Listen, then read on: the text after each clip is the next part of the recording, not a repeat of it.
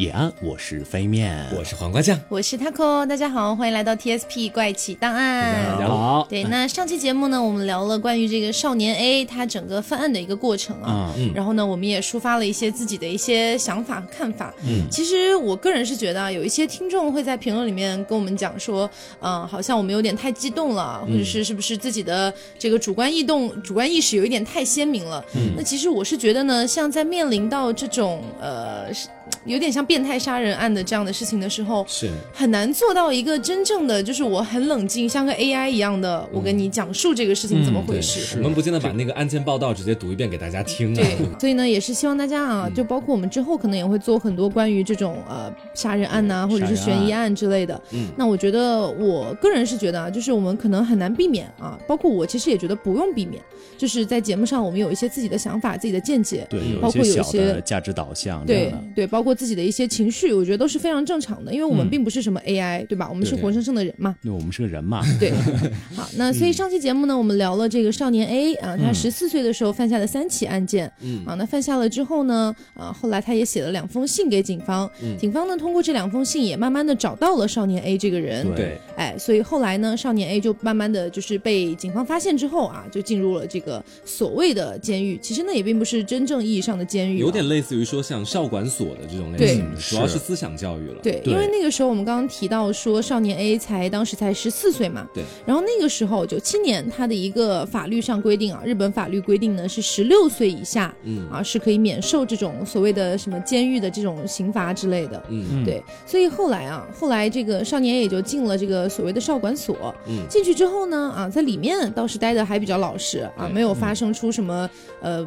惊天动地的事情，只是所有惊天动地的事情呢，全部都在他出狱了之后发生。嗯。所以时间来到六月四号。嗯。啊，六月四号上期节目我们讲了，六月四号的时候呢，嗯。是这个第二封这个信发到了一个叫神户新闻社的地方，对。他的犯罪声明嘛，嗯发过去之后，警方发现，在声明当中啊，这个少年 A 就写了自己的那个名字嘛，酒鬼蔷薇圣斗，然后说自己没有国籍啊，不啦不啦不啦的。所以那个时候，我们上期节目也讲到啊，警方从这个时候开始觉得，哎，是不是我们把这个犯犯罪嫌疑人的那个年龄啊，包括等等的，啊对，是不是定的太低？对所以他们呃定的太高，所以这个时候呢，警方就把这个侦查方向啊。重新制定了一遍，嗯。然后慢慢的排查到了少年 A，、嗯。他们对少年 A 进行了非常非常多次的这个审问啊，嗯。然后还有一些调查员呢，也是调查了这个少年 A 他整个背景故事啊，他包括他生平什么的，然后就发现啊，他是不是有点可疑？所以其实呢，早在三月份的时候啊，就是我们说山下采花那个案件的时候，嗯。那其实那个时候警察就已经有在怀疑少年 A，是。只不过当时我们也还在说嘛，当时警察并没有把一个嫌疑人的年龄定的这么低，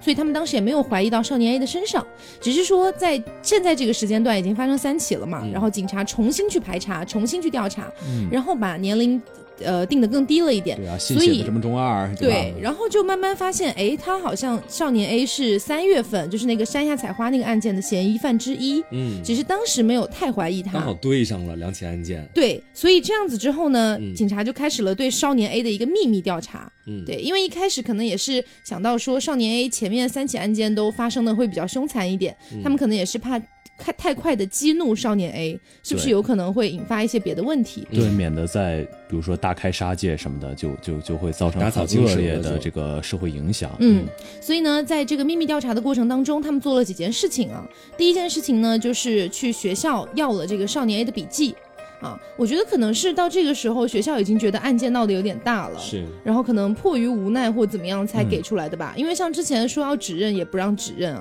对，对，嗯，然后呢，加上二月份就是我们说的第一起案件，嗯。那个他不是追着两个小女孩，然后敲到了其中一个小女孩嘛。是。当时不是想指认没让指认嘛，然后嗯。其中一个小女孩呢，就也指认出了少年 A，被发现了，对，被发现了。这个时候终于被发现，被发现了之后呢，警方就确定了少年 A 和这个案件有关嗯啊。然后时间来到了，他们调查了大概有二十多天的时间啊，嗯半个多月，将近一个月的时间。嗯所以到了六月二十八号啊，晚上七点零五分，嗯这个少年 A 啊。这个少年 A 因为杀害了这个土师纯，包括以及伤害其他人的身体，然后被逮捕。采花，嗯啊恶魔终于被逮捕了。然后这个时候也在他的家里发现了他的一些凶器，嗯然后他被逮捕之后呢，少年 A 也就很快的承认了啊，承认倒是承认的蛮快了。他承认说三月十六号啊，他杀害了山山下采花啊，也承认了是说我我借这个找厕所为由，然后杀害了他，并且也承认了袭击了另外三个女孩儿，另外三个女孩儿也就是第一起的两个，以及就是山山下采花之后的那一个小女孩儿。到目前为止，这个事情的发展还可以说是天网恢恢，疏而不漏的。是是，只是这个时候大家觉得他只是终于感叹他被捕了，嗯，但是至于后面出现的那些事情，可能当时的警方也没有想到会有这么严重的一些后果吧。对。对，对，因为时间来到了这个六月二十九号啊，然后少年 A 呢就因为等等的这些被呃被指认，然后呢就被移交到了神户地方检察厅、啊，然后到了一九九七年的八月四号一审开庭了，嗯。同时还对他进行了精神鉴定。嗯，啊，这个时候就让我想到很多国内的案件了。对，就是有各种各样的伤人啊、杀人案呐、然后可能都是出具一个神精神不正常的一个证明，是，然后可能就能逃脱很多的法律制裁。嗯，这这一点你们有没有什么想法？我觉得一个精神证明怎么说呢？就是一个精神证明帮他免除了这些受罚，那他伤害的人又应该怎么办？我就是觉得就这些被伤害的人，他们是永远回不来的，无论是说心理创伤还是身体创伤，嗯都是一个。就是可能很难很难恢复到当初的一个状态。那你们觉得，如果如果上升到法律层面啊，就是我们先不探讨是哪个国家的，就是单纯从法律层面，我们来探讨一下人性这件事情啊。嗯就是如果真的有一个人，他是这个精神状态有问题啊，有疾病，那么他在大街上是在一个精神完全无法自控的情况下，他杀了人。就是从我的角度来说，我也是觉得他应该要得到相应的惩罚才对的。是对，嗯，我也是这么觉得的。因为确实有很多人会觉得说他是精神不受控制嘛。那我觉得，如果你真的有精神方面的疾病，你是不是应该本身就对自己有一些管控，或者说你身边的人，或者说我们社会啦，或者是等等的一些组织，是不是就应该对这样的人有一些管控？不然你让他有杀人的机会，就相当于你其实对他管控不严啊，嗯，是这个道理吧？嗯但是有的时候，呃，我这个可能还要为精神病人反驳一句，嗯，就是有的没事，我们时候打辩论吧。有的时候他也没，就是这个可能是突发性的。比嗯如说我突发了，就是呃，我心里原来我一直是个好人，嗯其实我心里有很深很深的这样的反社会的人格。啊，你是说还没有爆发出来对，是吧？是你到他爆发出来的前一瞬间，你永远不知道他。能，你不能把所有人都先当精神病算，呃，先建立一个这样的收容措施，嗯之后再说说那个你如果犯罪了，我们怎么怎么样？是，对，从某种角度来说，这样的事情好像只能够去预防，不能够说就一下一网打尽，所有有可能的人全部都关起来。这肯定不可能。对，所以可能只能做一些预防的措施了其。实我觉得这样预防的措施难度其实很大。也挺大的。对嗯，就我我是觉得说，就是呃，可能有很多精神上有疾病的人，他们不知道自己精神上有疾病。对，然后在某就像飞面说的，某一天它爆发出来的时候，你可能会做出一些自己完全无法自控的事情。嗯这一点其实我觉得可能很多人会觉得我精神正常啊，我不能理解。但是实际上，我们往我们把精神疾病往下放一放，我们去想一想自己极度愤怒的时候，嗯，就是你在极度愤怒、愤怒到无法自控的时候，哦你也会做出一些你清醒过来觉得不可思议的事情，对。嗯，对吧？对，但是我其实还是一个相对来说比较呃人道主义的人，也也也就是可能有的时候不太会考虑到太多跟法律有关的东西哈。嗯我就完完全全从自己的内心来讲，我觉得说，不管是精神病人，还是说一个正常的人，他在街上如果随意的去给别人造成伤害，嗯对于那个人的家人来说，其实痛苦都是一样的。是是，我觉得这从这个方面来讲的话，可能我所站的就是说，还是属于那一种，就是无论他怎么去做，只要对别人造成伤害，我觉得可能没有那么多可以给他辩驳的理由。当然，这只是我个人的一个看法哈。对就但其实哎，就是这个问题，我觉得应该是可能全世界都还在思考、还在探讨的一个问题吧。对，就可能有些地区是这样规定，有些地区不是啊。这个我法律层面上的我们就不谈了。嗯，就是可能就像很多人他们会有这个精神分裂，嗯那如果是真的有精神分裂，他真的是不知道自己有另外一个人格，嗯，他真的是另外一个人格做出来的事情，那他如果让他主人格去负责，是不是有点是，就这个一旦就涉及到目前这个社会上大部分大众的一个盲点了。对？就可能是到时候警察或者是法院做出那样的判决，但可能在社会上会激起很大的反响，因为大家可能不太能理解。对，对，所以可能从理性角度分析啊，嗯我们会觉得说，呃，如果你真的精神上有疾病，你真的是鉴定出来你当下是真的没有办法自控的，嗯那我觉得一定程度上在理性角度来分析哈，嗯是可以有一些这个缓和合的。嗯但是从道德、从人性角度上去分析，嗯我觉得是肯定肯定容忍不了的。不过话又说回来了，谁又会直接就觉得自己有精神疾病呢？嗯就我的意思就是，比如说我们平时可能会有一些小的强迫症啊，嗯甚至说这种这种各种各样的这个洁癖啊，这其实都是精神疾病的一种啊。虽然我没说这些会直接导致伤害他人，嗯，但是如果哪一天就是非常突如其来的恶化，嗯，这个这个说不定的，对，可能你没有办法控制。嗯是，嗯所以呢，这个精神鉴定啊，我刚刚不是说到一九九七年八月四号嘛，一审开庭，同时进行了精神鉴定。然后这个精神鉴定的结果显示，少年 A 是有这个反社会性人格障碍。嗯然后当时给出的建议是需要长时间的进行治疗。对嗯，而且我据说，哦，我查了一下当时日本的社会的看法，嗯他们几乎都认为就不是少年 A 的错，他们都认为整个社会，比如说社会的压力，或者说学业不是我的错，是这个世界的错，是这样吗？有一点点，他们整个就觉得社会造就了少年 A，其实他们还是没把少年 A 真正的当成一个人来看待，只当成一个就比如说悲剧的产物，嗯对这个样子。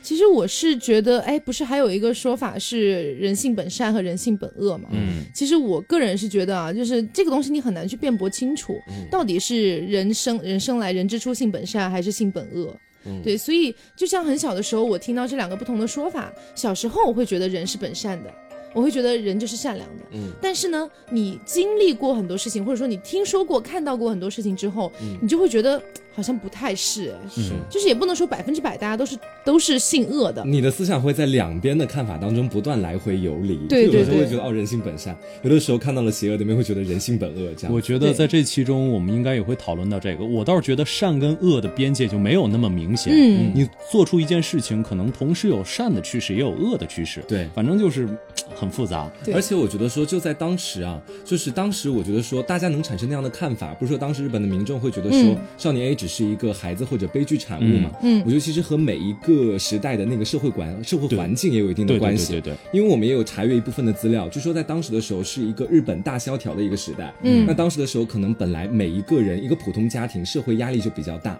嗯。那父母又希望孩子能够出人头地，可能每一个人身上都是高压的那种环境，是。所以说可能会造就出来这样的一个悲剧性的人物或者一个杀手的时候，大家可能会想的和我们现在这个时代发生这样的事情，大家想的就有点不太一样了。因为确实是经济萧条的那个日本的那个环境，可能很多人没有经历过啊，然后很多人没有想象过，或者甚至没有了解过。其实我们可以放在现在来看啊，现在虽然日本的经济不算什么大萧条，还算 OK，、但是呢，你放眼日本，依然有很多的我们说类似于 otaku 啊，或者是街上的流浪汉呐、啊，还有包括很多就类似于 otaku 的那种家里蹲啊，不愿意出去上班，三十多岁了还要靠妈妈养等等的。嗯因为之前我有看过日本的一个短片纪录片，这个是我非常推荐的。然后是我身边每一个人只要是对纪录片感兴趣，我都会推荐给他的，是日本 NHK 的《计时七十二小时》。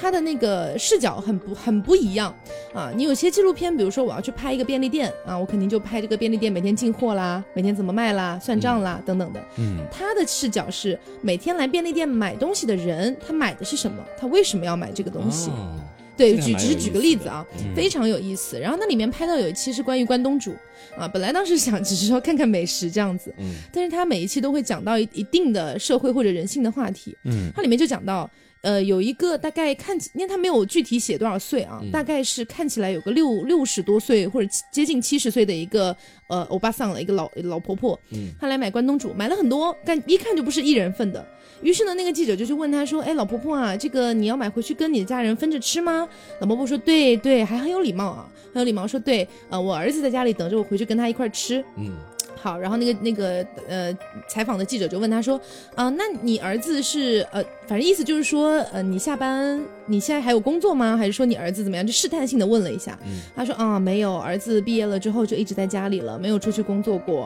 哦然后说，因为儿子这个精神方面非常的抑郁啊，觉得自己找不到工作，然后什么好还呃还有一种可能就是说呃什么去工作了之后被裁员，因为日本的裁员也哦是非常严重的。对那个时候裁员潮非常非常对严重，，所以可能一旦被裁员之后，他就没有办法继续去找到好工作了。嗯啊，这是为什么啊？因为日本当时也是是一个人口比较密度比较大的一个一个国家，国家对，然后包括当时的一个工作的一个环境，可能也不是像大家想象中的，因为现在大家很爱说国内什么九九六啊、嗯等等的这样的事情，会觉得压力很大。其实日本的压力也非常大啊嗯，当然并不是说国内压力就小了，嗯没有这个意思，只是说日本的压力也很大，因为他们、他们的以前的一个社会结构大概是这样的，就是说老公负责负责赚钱，嗯。然后所大部分的日本女生，她们的想法就是我要嫁一个工作稳定的男人，我就可以天天在家里面做我的这个家庭主妇呃家庭主对家庭主妇妇啦不出去工作。对，我是天天在家带带孩子啊，养养娃啊，出去跟小姐妹喝喝茶等等的，所以他们就是这样想的。所以一旦有一天他们的丈夫失业了，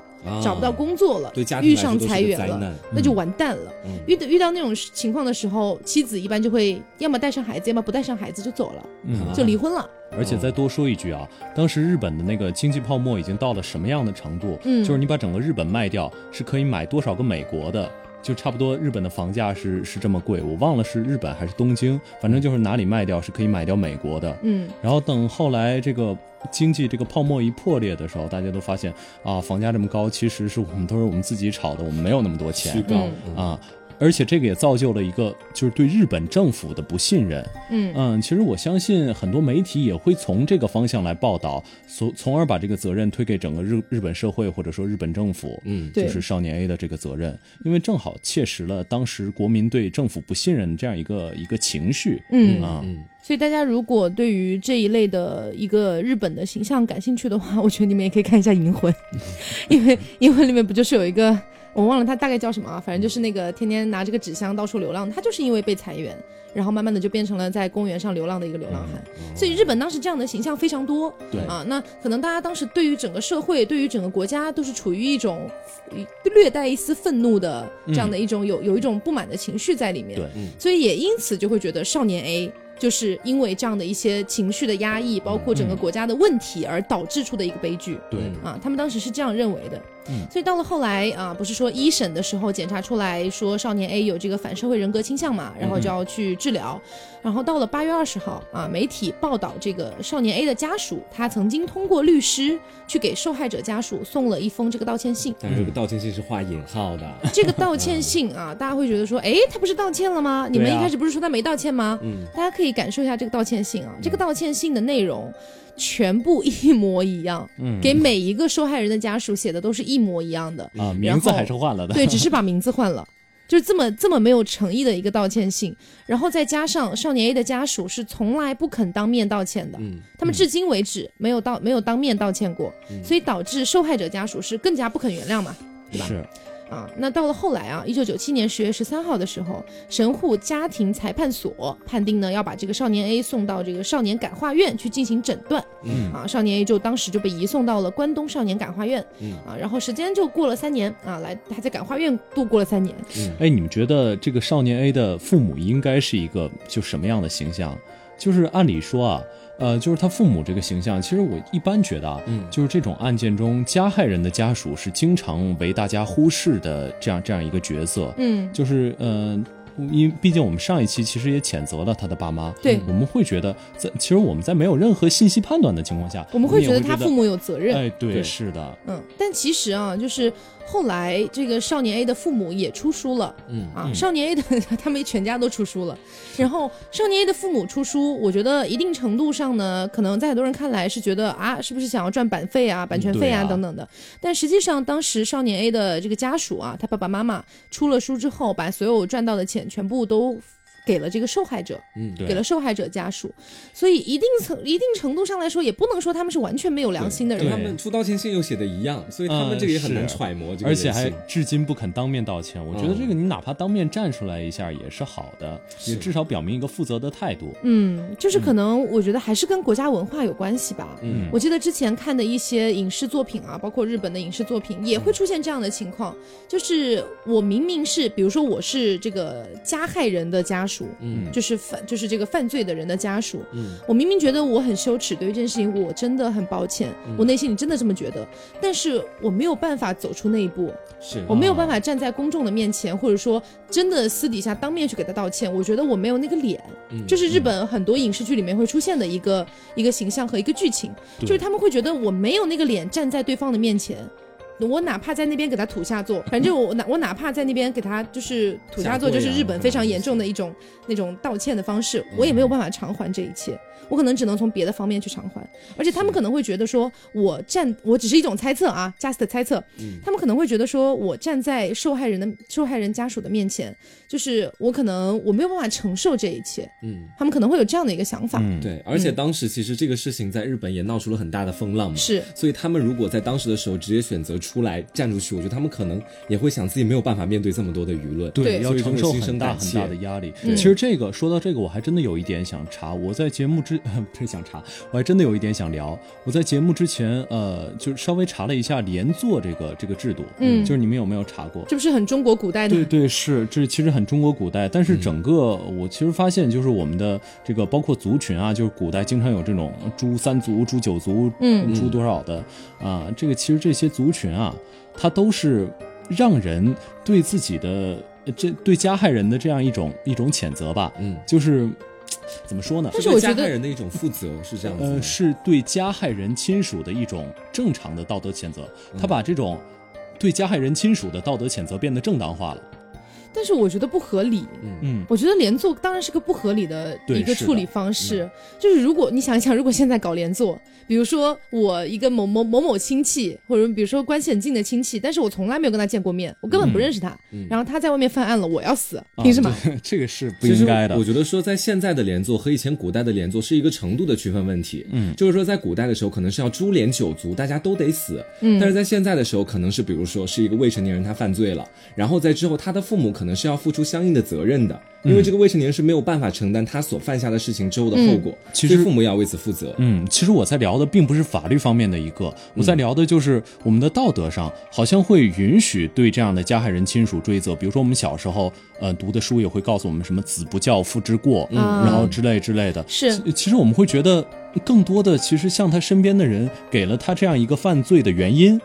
嗯。那我不知道你们能不能理解，能能能。就是给了他一个犯罪的原因，所以我们要谴责他身边的人，他身边的人为什么要管好他？其实这个东西就是道德上的一个连坐啊，就是道德上的谴责。其实，在很多案件里面都发生过，就是你去看一看，比如说世界比较知名的一些杀人犯啊，或者是呃类似于犯下一些很变态的案件的这样一些杀杀手啊，嗯。他们的后代，如果他们有的话，他们的后代包括他们的子女啊啊不是他们的后代，包括他们的父母，可能都会受到一个社会的舆论，包括社会道德的一个谴责。对这就像嗯、呃比如说之前有一个那个奥姆真理教的事件，奥姆真理教的那个那个所谓的教主就是麻原彰晃，然后后来他的什么女儿啊之类的，全部都不能没有大学愿意收嗯啊，就是这样的一些道德上的谴责，在社会上其实是广泛存在的。对我只是觉得，呃，在道德上面，你有这样的一些东西，其实也还可以理解，嗯还可以理解。但是如果把它真的架空架架到一个法律的层面上，我觉得有点太太太重了。嗯，对是，我觉得这跟每个就是当时的一个社会环境，包括每个时代的大众，他们的一种求索欲有有一定的关系。嗯，你会发现说，好像就像像少年 A 这样的一个儿童，可能非常多的人都跟他在小时候有相同的经历。嗯但是少年 A 犯案之后，大家开始回溯，大家想要知道他为什么会这个样子呢？对，所以可能就刚好我们在在查阅资料的时候，我也看到说有资料说说在少年 A 的小时候，他父母不太管他呀，或者因为当时的这个社会压力，或者是这个升学压力给了他太多的压力给少年 A，、嗯所以说他们会觉得说一个事情发生之后，不断的往前去找到原因，最后可能就连坐到他的父母。嗯，对，不过我是觉得啊，就是之前我们看那个《On Nature》，就是非自然死亡，嗯嗯。啊，它里面贯穿的一个暗线，就是最后的那个我们给也不能算大 boss 吧，就是最后的那个真正的杀手，那个凶手，嗯。啊，他被送上法庭的时候，呃，本来是默默坐在那边，然后突然就开始讲说他妈妈怎么样啊，他小时候家庭有多不幸福等等的，这个我都不记得了。然后这个时候女主就是石原里美啊对，女演的那个，主也是这个样子。直接就站出来说：“我不想听你这些东西，没有人 care 你这些东西，好吗？你现在杀了人，我就是要怎么怎么样你。这个我觉得是比较合理的。对，这个我觉得比较合理的。对所以话说回来，其实我觉得我们对于这种加害人亲属的这样一个谴责，就像我刚才说的，我觉得是既包含善的一面，因为我们的确想要在道德上伸张一些正义，嗯。并且找到这个原委，但同时也包含我们就是想去找一个人，就是想去可能利用这种大义去侵犯一个人的合法权利，因为在我们国内可能偶尔会有这种人肉那个别人的亲属啊之类之类的事件。嗯我觉得可能是其实也包含一个恶意，所以善恶在这里面真的是很很混杂。我是觉得大家如果是呃，可能思想稍微成熟一点的话，我觉得不用把世界看得太二元论了。嗯，就是如果真的是世界真的是黑白非常分明的话，就不会出现这样的一些事情。如果世界黑白分明，那百分之九十的事情可能都会在灰色地带，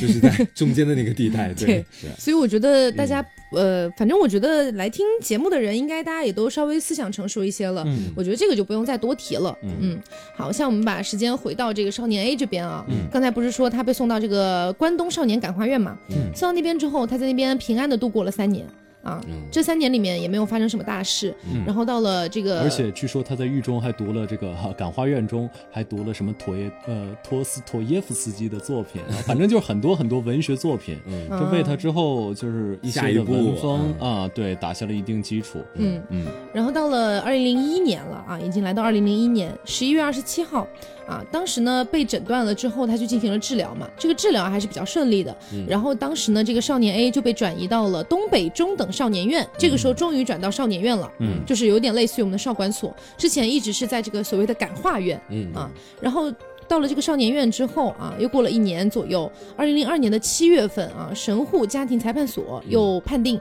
啊，虽然治疗相当顺利，但是还有很多要接受更加细密的一些教育的必要性，嗯所以他们决定要继续收容少年 A 嗯啊。当时是这样的一种感觉，就是虽然他的这个呃精神上的，比如说反社会人格啊，他们觉得已经比较顺利的治好，呃，或者说在治的过程当中了，对对对，嗯但是呢，他们觉得还是要给他更更细的一些教育才行。嗯对，所以时间又过了两年，到了二零零四年的三月十号啊，已经成年了。这个时候，少年也已经成年了，然后他就从这个少年院退院了，嗯又踏上了重回社会的一个道路。对，所以其实你可以看到，他整个在我们所谓的进监狱，其实他首首先没有进监狱嗯，啊，他一开始在这个感化院，后来去了这个少少年院院，，嗯呃等等的这样的一个过程，其实跟我们国家有一些这个这个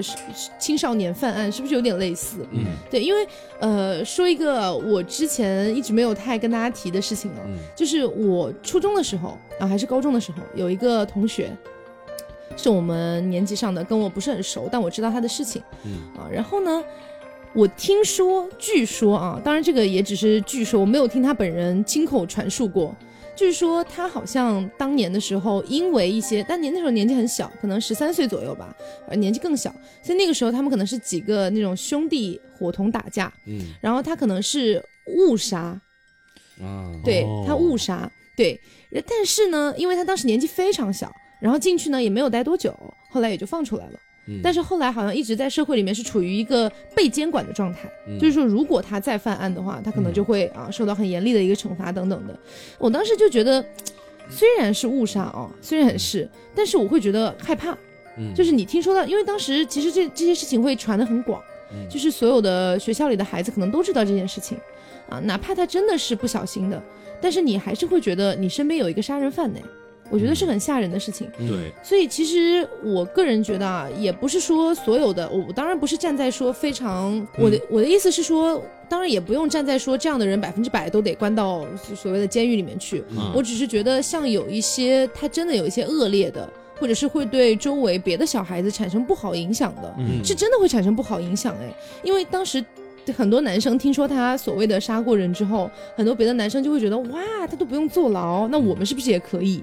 哇，这个影他们真的会产生这样的想。想法。我当时听到觉得非常的毛骨悚然。对啊，对，我觉得听到这样的事情，你应该是觉得有有一丝害怕，然后是有一丝觉得不可理喻，怎么会这样子？嗯然后是觉得是不是哪里出了问题等等的，但是他们的反应是觉得哦，好酷。嗯，所以当时的男生会把这个东西定义为酷，对于当时心智还不成熟，而且可能是刚好是在小初中还是高中，是吧？对。对，当时那个时代的男孩子可能本身荷尔蒙就爆发，对对相反会觉得说这件事情是一件很酷的事情，而且他们会把那个男孩儿认为是一个老大一样的存在。嗯。他们会觉得，啊。哎、这个是我们的老大，我们老大，你出去出去就炫耀，我们老大炫过杀过人。我就这样，这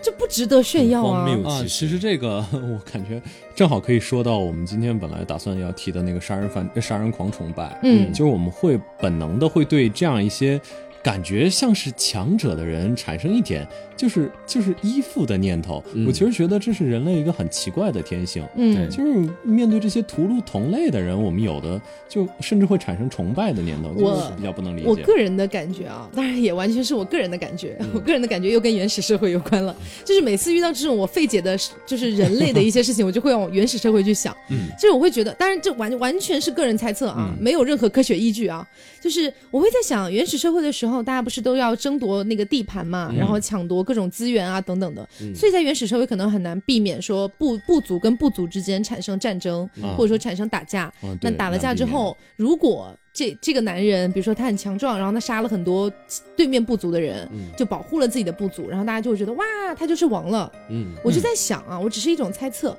会不会这样的一种一种情绪，包括一种基因，一直就流传到现在？嗯对，因为其实大家不知道的是，人类有很多很多你无法，就是你日常觉得是正常的事情，但是实际上它都是从远古那边流传一直下来的。嗯，人类一直有这样的基因存在，所以我觉得有没有可能杀人狂崇拜跟这个东西也有关？嗯，也有可能。啊，我只是一种猜测啦。嗯，对，嗯、在这里可以给大家推荐一部啊、算推荐一部电影吧。嗯其实不是很推荐的，就是你看不看？你那你说个屁呀！但是这部电影跟这个很有关系。这个嗯这个电影叫《天生杀人狂》，是、呃在奥叫奥利弗斯通导演导演的，然后是那个昆汀的本子，嗯啊、昆汀的剧本。反正这个就描写了呃两个杀人狂。啊、在美国，其实基本见一个杀一个，见一个杀一个，然后之后最后还成了美国的就是青少年崇拜的对象。嗯，然后之后从狱中逃出来，两个人，呃，一男一女啊，爱的非常非常的纯粹。嗯，就是大家可能就是我觉得这个导演他的思路会稍微有一点点，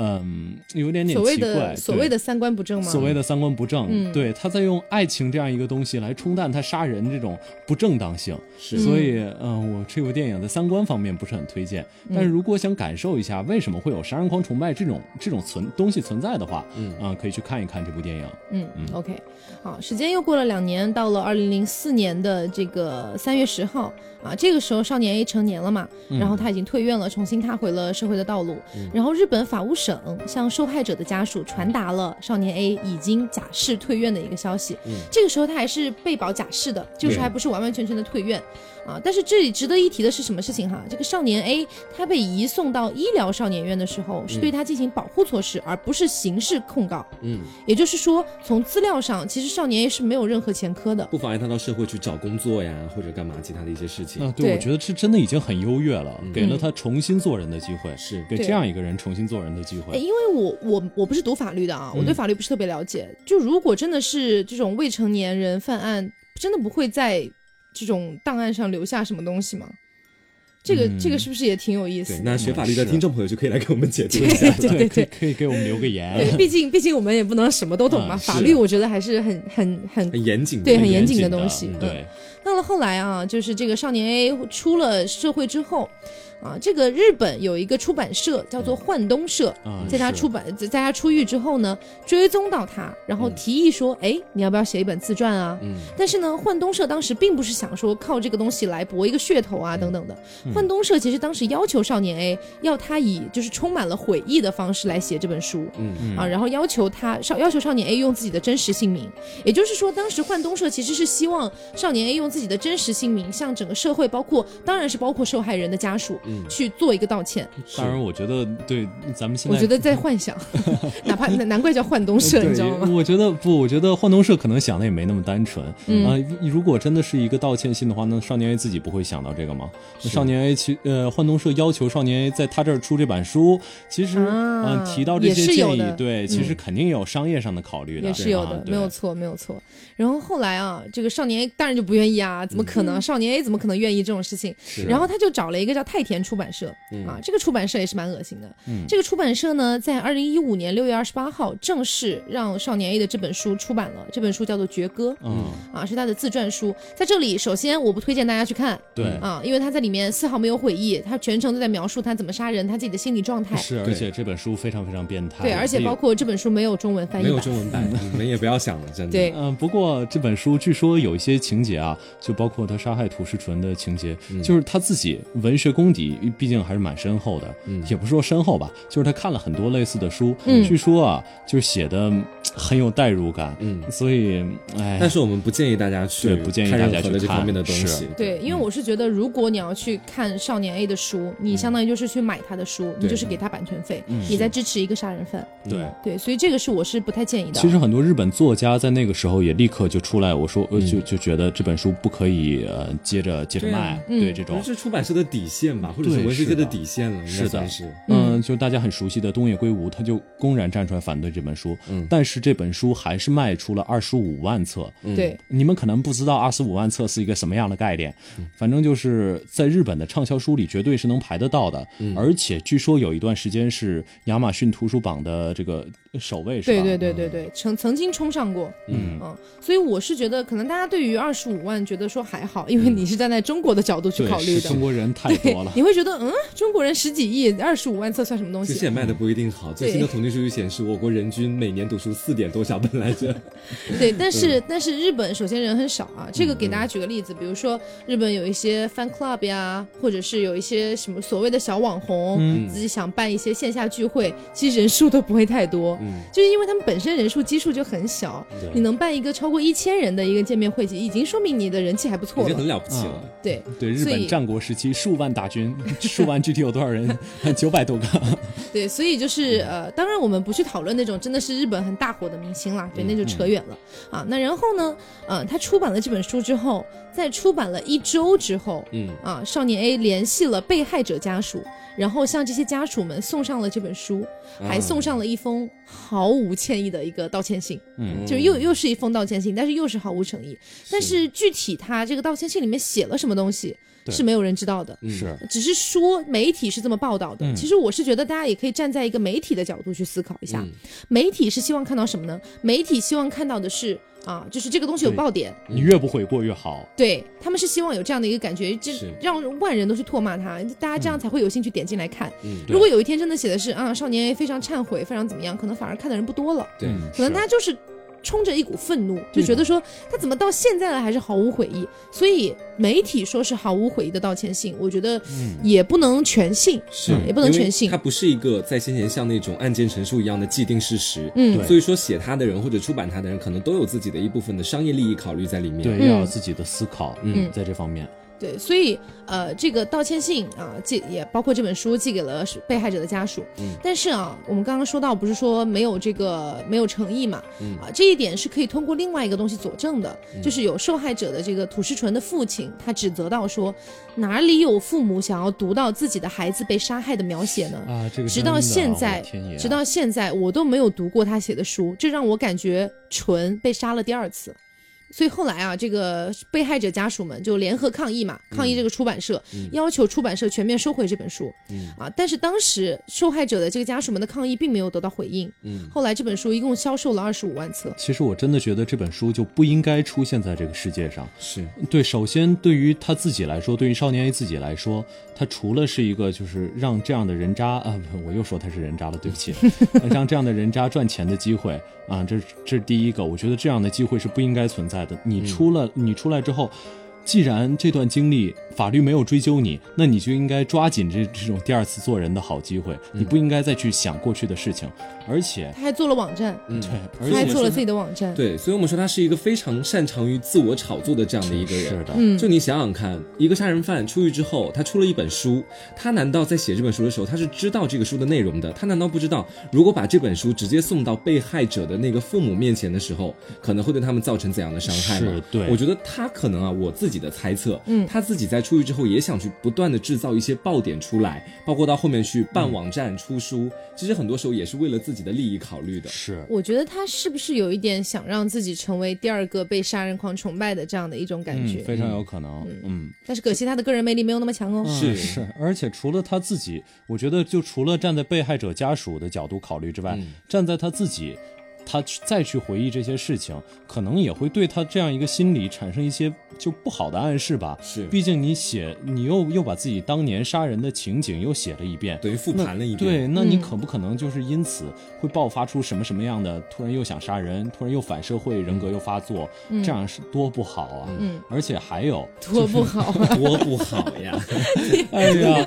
苦口婆心啊！而且还有还有就是，呃，这个其实让很多杀人狂啊，他们在牢里就是直接就想着啊，我要不然我要不也出本书对，甚至有人在牢里就已经开始写我这个杀人狂什么什么东西。嗯我觉得这个这种风气也是非常非常不好的。然后当时呢，网上的舆论啊，有分成两边，一边呢是批判少年 A，、还包括这个出版社不应该这样恬不知耻的做这样的事情，另外一边呢是又觉得好奇心嘛，很猎奇，想要去买这本书，是，而且这两批经常在一起，就是有很多人嘴上说着颠来啊。倒去的。对对对不要嗯不要去支持这本书，但是大家都觉得，嗯，我肯定可以挺得这住。大概就是可恶吗？可恶，看吗？看，对这样。所以后来呢，包括有一些这个觉得言论自由的一些评论家，也在指责人们不该去批判少年 A 出书。嗯，啊，同但但那个时候，所谓的那些受害者的家属们，他们的那些发声也就慢慢被掩盖过去了。嗯，对，所以当时那个环境来说呢，就是像一个深水炸弹，我炸出来了啊，我把这个炸弹投下去了，每个人都有每个人不同的反应。对，嗯，对，你想当时出版社它的出版的边界在哪里？舆论它的舆论边界在哪里？人们的好奇心是不是应该去支持他这样的行为？所以种种事情交杂起来，当时其实就是一个非常浓缩的一个社会的一个小缩影，我觉得。嗯，嗯是，这真的非常非常混乱。就当时你如果真的用言论自由来来形容这件事情的话，似乎也没有什么太错的事情。就毕竟他没有负法律责任，他在法律上是一个就是没有前科的一个人，他写这些东西在法律上应该是可以被允许的，但是。绝对这这种东西怎么看都是擦边球，是，而且我觉得言论自由跟个人的定义是有关系的。在我这里，言论自由的定义是不伤害他人的前提之下，你怎么言论自由都可以。但是问题就是，当时已经对受害者的家属造成了伤害了。嗯，嗯，其实言论自由这个东西，我们也一直在讨论嘛，包括我们国家，包括很多国家一直在讨论言论自由这件事情。就是可能有一些发言啊，有一些人的这些表述，其实他确实是对别人造成了伤害的。嗯，那我是觉得啊，就是有有的时候有些人会回击嘛，说你凭什么这样骂我？嗯那那个人就会说言论自由啊，你管我？那其实这个东西的边界确实是可能需要讨论的一件事情，嗯因为这个东西确实没有办法以一个很好的法律层面的我来管控你，说你什么话能讲，什么话不能讲，对这个就有点过了。但是呢，又放在道德、放在人性上去讨论，有些话到底什么话能讲，到底什么话不能讲，我觉得这个也是可能一直都需要讨探探讨的一件事情。所以你可以看到，从少年 A 这么一件事情爆发出了多少值得人类去探讨的事情。是。他的他的这个事件太具有代表性。对，如果说前半段还是一个就是变态杀人狂的变态行凶经历，那后半段真的是一个就是社会的缩影了。对一个大染缸，嗯可以让所有的人就现出一个乱七八糟的颜色。对对对，所以后来啊，就是在二零一五年的八月二十九号，然后少年 A 给杂志社写了一封信，表示说，哎，我即将要开自己的个人主页了。嗯，然后在九月十号的时候，少年 A 在建立的网站啊，原少年 A 官方网站上面刊登了爵哥的宣传，包括他自己的画作，接近两万字的亲笔信。嗯，这个信里面描述了，也讲述了他出版这个爵哥这本书的过程，嗯，然后对舆论的各种狡辩，然后也丝毫没有对受害者家属的任何的道歉或者是悔意。嗯，然后呢，有一个出版社人士表示啊，这个少年 A 以为爵哥能销售超过百万本，没有想到仅仅卖了二十五万本。他也就是为了想要继续能够推销这本书，才办了自己的官网。是，但这个是一位出版业人士表示的，也不知道他内心到底有没有想要去卖一百万本这样子，这只是一条新闻这个东西。是，其实我是觉得，就是包括我们刚才讨谈论到的一个出版边界啊，就是有一些东西，我是觉得，如果真的是出版自由的话，那我觉得，当然有 有一些特别那种不好的内容是肯定不能出版的嘛，那个是肯定的。只是说像少年 A 这种，我写我自己的杀人回忆，嗯，这种东西它到底属于什么呢？它到底在法律层面上，它到底能不能出版？它到底出版了之后又会造成什么影响？我觉得这个也是非常值得去思考的。对，是因为有有太多的这样的一些东西，包括有一些电影啊，当然那些电影是为了谴责那个凶手啊，那些电影比如说拍一些杀人回忆啊，拍一些这个凶手的一些杀人过程啊，其实你要说，其实也是对受害人家属造成了二次的一个伤害，对，但是他们的目的不一样。对，一方是为了我要更好的去包装我自己去赚钱，我们丝毫没有悔意；另一边是觉得说我可以通过这件事情的呈现，让社会意识到，然后也给这个当时的犯案人给他一个谴责，然后也同时给了受害人家属一个有一点小小的慰藉的感觉。对，甚至于说有的影片或者说是作品，他们还推动了当时法律的一个完善和发展。嗯是。嗯。当然提醒一下大家啊，我刚才推荐的《天生杀人狂》并不是以上他们所说的影片，就是一个一个杀人狂的赞歌。反正如果三观不坚定的人，不要去看这部电影。嗯嗯 OK，所以时间现在来到了二零一六年，对二零一六年少年 A 三十三岁了这。是少年 A 的最后一个新闻。对啊，少年 A 三十三岁的时候啊，在二零一五年的九月末，他们这个记者有记者已经确定了少年 A 在神奈川的一个住所，嗯然后随后呢，少年 A 就搬了两次家，嗯然后在二零一五年的十二月份，他搬到了东京，嗯搬到了东京去住，然后二零一六年，其实你可以想，他他他居然有钱搬到东京去住，是，这个版这个版权费到底收了多少？嗯因为其实大家不知道的是，因为这个时间是非常近的嘛，对吧？才二零二二零一五二零一六年，嗯才离我们没有多久。东京的房价是什么概念呢？东京的房价就是你要租一个，如果你要在东京的一个呃，所我们说，比如说，比如说比较靠市中心、嗯啊，或者是比较好的一个区域住的话，你基本上一个月的房租大概是四五万人民币。啊，对，而且那还是比较普通的房子了。嗯哈，还不是那种豪华的房子。嗯如果说你要住在离，比如说离市区很远、嗯啊，比如说比较远一点，然后可能不是那么方便，每天要每天还要坐他们那个 在新干线去上班，这种的话，就是可能会稍便宜一点，但是也不会便宜到哪里去。对，嗯所以总总而言之，整个东京的房价是非常贵的。那么他当时搬到东京去，一定程度上也能证明他确实捞了很多钱。哎，人血馒头啊，对，那后来呢？他搬到东京去之后啊，就到了二零一六年的一月二十六号，然后呢，文春的两名记者就在他所在的这个东京都内某个公寓的停车场直击到了少年 A，、这也就是后来啊有一些所谓的照片流出，说他三十三岁的照片。当然啊，这个是记者拍到的，嗯。但其实实际上这是法律不允许的，对。因为即即便是少年 A 三十三岁了，他依然在受当年的那个法律的保护。哎，我我其实查了一下，这个法律方面呃蛮暧昧的。嗯，就是当时，因为当时法律在在过几年之后也改掉了嘛，嗯就改成十四岁以下也可以了。所以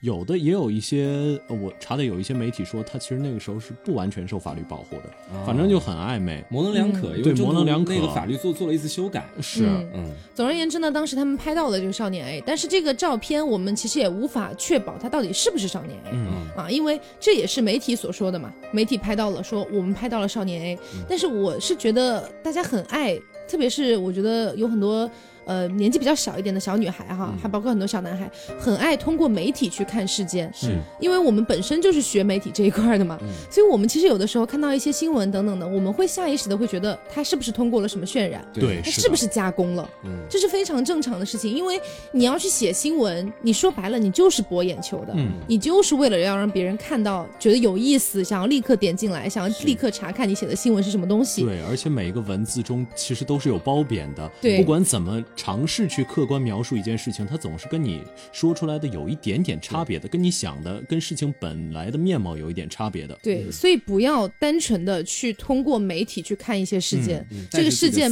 对这个事件本身可能并不是这样的。对，当然，很无奈的一点是，大家大部分人也只能通过媒体看事件。嗯是，对，所以我觉得 这个媒体的道德边界也是一个需要探讨的东西。嗯啊，那后来呢？他们所谓的直击到了少年 A 之后，啊，记者接近少年 A 的时候，少年 A 好像受到了一些惊吓，然后就当时瞪大眼睛看着记者，然后记者呢就向少年 A 表示了自己的身份，并且说：“我希望采访你一下我。是记者，我希望采访你，我知道你就是少年 A，就哎这样的。然后少年 A 一副非常慌张的样子，小声的说，我不是我我不知道你在说什么说。什么？嗯，对，然后呢，记者就问了少年 A：“ 你是谁谁谁吗？这谁谁谁是少年 A 的真实姓名。”嗯，对，可能记者也是通过一些渠道挖到吧。对，嗯是，然后记者问他，然后那个少年 A 就说我不是，啊，他又重复了一遍，上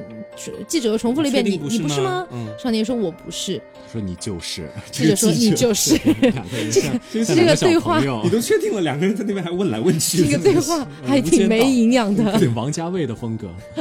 然后少年 A 就这样一直否认，然后说：“我完全不知道你在说什么，我可以回家了吗？你们好恐怖啊！你们好恐怖啊！你说的完全就是别人啊！对不起，我要回家了。”然后记者说：“我我们对我们的调查是有自信的。那你还问什么呀？对呀，我是真的觉得他们对话挺没有营养的。是的，对，总而他们可能当时在拍，想要拍一个他确定的镜头。啊，对，嗯总之呢，反正他们又、又进行了这样的一番啊。少年 A 就说：“我完全不知道你们在说什么，这种没有证据的话就不要再说了。你们这样对我造成了困扰，我可以去告你们，对我造成的人权侵害和名誉损毁。”嗯然后记者呢，并没有希望说找到少年 A 就可以马上让他接受采访嘛，所以就把这个名片和采访信给了他。但就在这个时候，少年 A 的态度突然转变。少年 A 说：“你们够了，都跟你们说了不是了，你们到底怎么回事啊？”他说：“你这家伙想死吗？”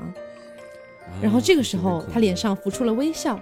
右手抓住了记者的右臂，但是不知道为什么左手一直插在外套的口袋里面。联合咱们上一篇讲的那个那个，就是他小的时候一直有带刀的习惯，，对所以很有可能就是左手带刀是吗刀？嗯，当然我们也只是猜测这个。嗯对，具体到底怎么样，也只有记者才知道了，当然这也是包括少年。记者写的，说不定他左手对就在那放着，说不定左手就是只是养一养、抠一抠。永远不要太相信，因为相信媒体的夸大能力，对真的。那个时候呢，已经是晚上七点半的时候了。那个地方呢，也人烟比较稀少，阳光也有些昏暗。记者呢，眼看少年已经开始兴奋了，他就说：“少年 A 就说，你的脸和你的名字我都记住了。记住了，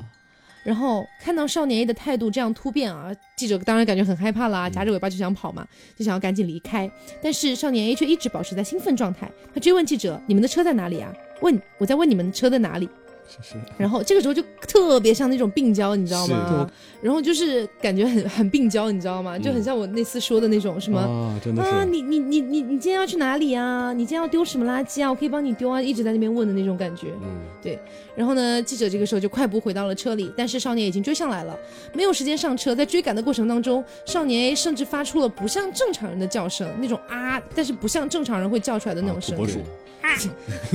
然后，嗯然后呢，记者就感觉到自己的生命好像有点危险了，嗯就跑到了附近的商场。但是少年 A 并没有善罢甘休，也全速追赶上去。哇，对，或许是少年 A 其实不愿意被别人发现啊，然后他在接近商场的时候，他放慢了脚步，但还是不愿意回家，他还在商场里面徘徊。嗯，然后记者就绕路回到了车里，这个少年 A 还在后面追赶，他就像一个恶鬼一样，一直在追赶这个记者。嗯，这件事件发生之后啊，人们对少年 A 可能就生活在自己的周遭这件事情感觉到非常的恐怖，嗯，同时呢，也再度引起了当年的判刑的一个辩论啊，到底应该怎么样防治这样的少年犯罪啊？是每一个国家、每一个社会，我们是不是都要讨论一下？然后也通过酒鬼蔷薇圣斗这个案件啊，很多人都开始反思，就像我们刚才说的舆论啦、媒体啦等等的，可能都有一些需要注意的东西。嗯是，对，然而我这我觉得这个记者应该是有问题的吧？嗯，就是你这个，如果他真的改好了，你再用过去的这样的一些事件嗯去刺激他，万一他如果真的做出来一些什么什么样的事情，你负不负责？对你负不负责？可能法律上你是不应该负这个责任的，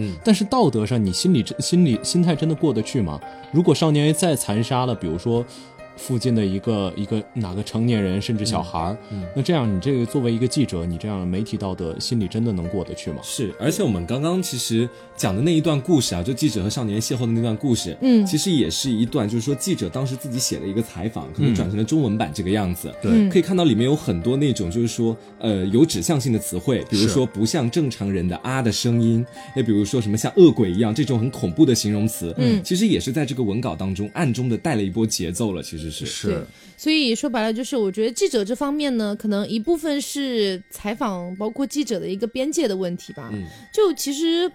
就我觉得大众其实对记者一直都有这样的一些想法，嗯。除了一些比较比较真的厉害的什么战地记者之类的啊，还有就是可能韩国记者也很厉对害，，就可能大部分的很多记者，比如说嗯。就是什么狗仔啊、啊，或者是专门想要跑一些不太一样的民生新闻的这些记者，嗯他们可能本身真的是很想博眼球，嗯真的是很想让别人都能看到自己的新闻，这样他的名气就能越来越大。然后包括他在比如说报社啊，或者是等等的出版社重，用他，对他就会被重用，所以他们也可能也是为了自己的一个前途可以更好，所以就不惜代价、不惜手段。对。当然，他当然刚才我们说的这一段啊，我们不知道到底是真实还是不真实的，嗯只是通过记者报道出来，因为从头到尾啊，少年 A 除了自己出书和开网站之外，他没有太多的在公共场合真正的表达过自己对这件事情的真正想法。靠的都是记者的一些采访，或者是记者自己的发掘。对，嗯然后后来，其实这件事情发生之后，我们前面不是也在说，这个法律层面也受到了一些这个影响嘛？嗯就是说两千年的时候，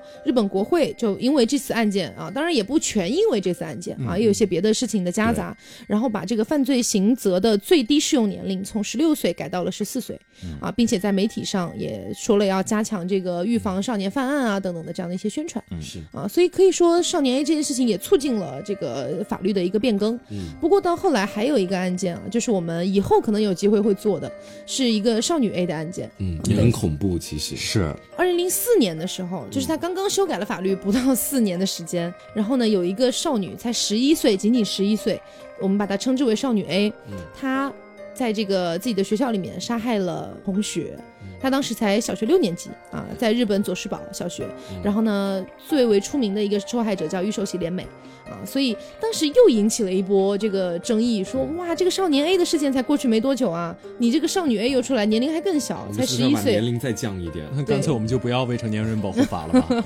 所以其其实啊，就是包括国内也有这样的事情啊。我记得前段时间就好像没有多没有多久以前，忘了具体的时间点了，就是有一个小男孩在家把他妈妈杀了，嗯，然后呢还骗他的爷爷说，啊我记得那个还记得吧？当时还上了热搜，对。是还骗他老师，当时的时候，对，所以我觉得就是很多未成年人，他们可能会做出来的事情，反而是成年人可能还做不出来的事情。对，不要只把孩子看成孩子，孩子的确有孩子的那一面，嗯但这也导致他们如果有的时候哪犯恶的时候，这个恶会更加的纯粹。是嗯，所以今天也是聊了很多啊，就是关于这个少年 A 杀人之后被逮捕了之后发生的一系列的事情。嗯啊，其实我个人是觉得啊，他被逮捕之前啊发生的那些事情，就是纯粹的是一个恶性杀人案件。对，但是他被逮捕了之后，包括出来了之后，重归社会之后发生的一系列的事情，才真的是值得大众去好好思考一下的。嗯，是的，对，所以也是希望大家喜欢这期节目，然后有什么对于这个案件的想法，也可以在评论里面告诉我们。